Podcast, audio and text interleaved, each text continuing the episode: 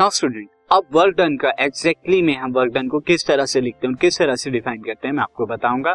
So work done by constant force ही हम देखें। So work done by constant force क्या हो? नाउ स्टूडेंट जब हम किसी भी दिस इज़ ये हमारा फोर दिस इज़ फोर्स है मैं इसे रेस कर देता हूँ।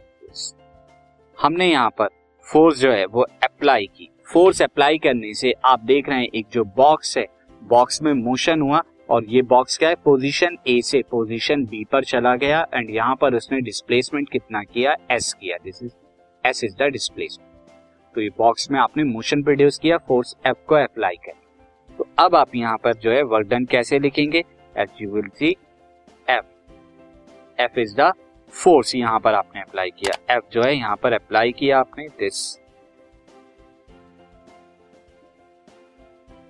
on the box box पे आपने एफ़ फोर्स अप्लाई किया और इससे क्या हुआ? डिस्प्लेसमेंट एस हुआ in the direction of applied force applied force के ही डायरेक्शन में क्या हुआ? डिस्प्लेसमेंट हुआ.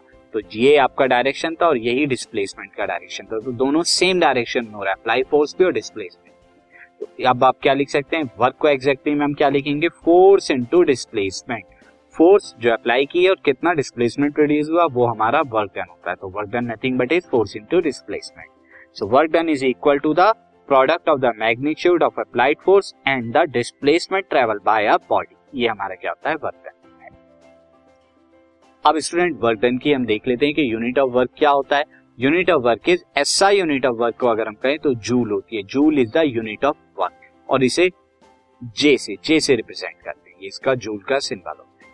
अगर मैं आपको जूल का डिफाइन करूँ कि जूल क्या होती है तो one joule of N one joule of work क्या होता है student when a force of one newton is produce a distance of one metre in a body जब एक न्यूटन की फोर्स किसी बॉडी में वन मीटर का डिस्प्लेसमेंट प्रोड्यूस करती है तो ऐसे वर्क को वन जूल ऑफ़ वर्क कहते हैं और one joule of work is one newton into one metre यहाँ पे फोर्स वन न्यूटन है और डिस्प्लेसमेंट वन मीटर है. So one joule is equal to one newton metre तो ये वन जूल की डेफिनेशन भी नाउ स्टूडेंट वर्क से रिलेटेड कुछ और कॉन्सेप्ट हम यहाँ पे देखेंगे important points about the work और वो पॉइंट्स क्या है?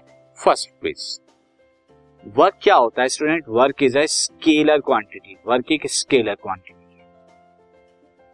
Again number two point is this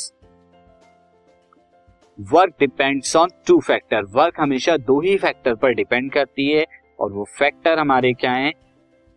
Factor is the magnitude of applied force कितने अप्लाइड फोर्स लगा रहे हैं, यानी F and the distance travel by a body in the direction of applied force तो डायरेक्शन ऑफ़ अप्लाइड फोर्स में applied force के direction में कितना जो है डिस्प्लेसमेंट ट्रेवल किया यानी डिस्प्लेसमेंट एस कितना किया है, इन्हीं दो बातों पर जो है, हमारी वर्क डन डिपेंड करता है फोर्स पर और डिस्प्लेसमेंट पर। ये कॉन्सेप्ट है स्टूडेंट वर्क का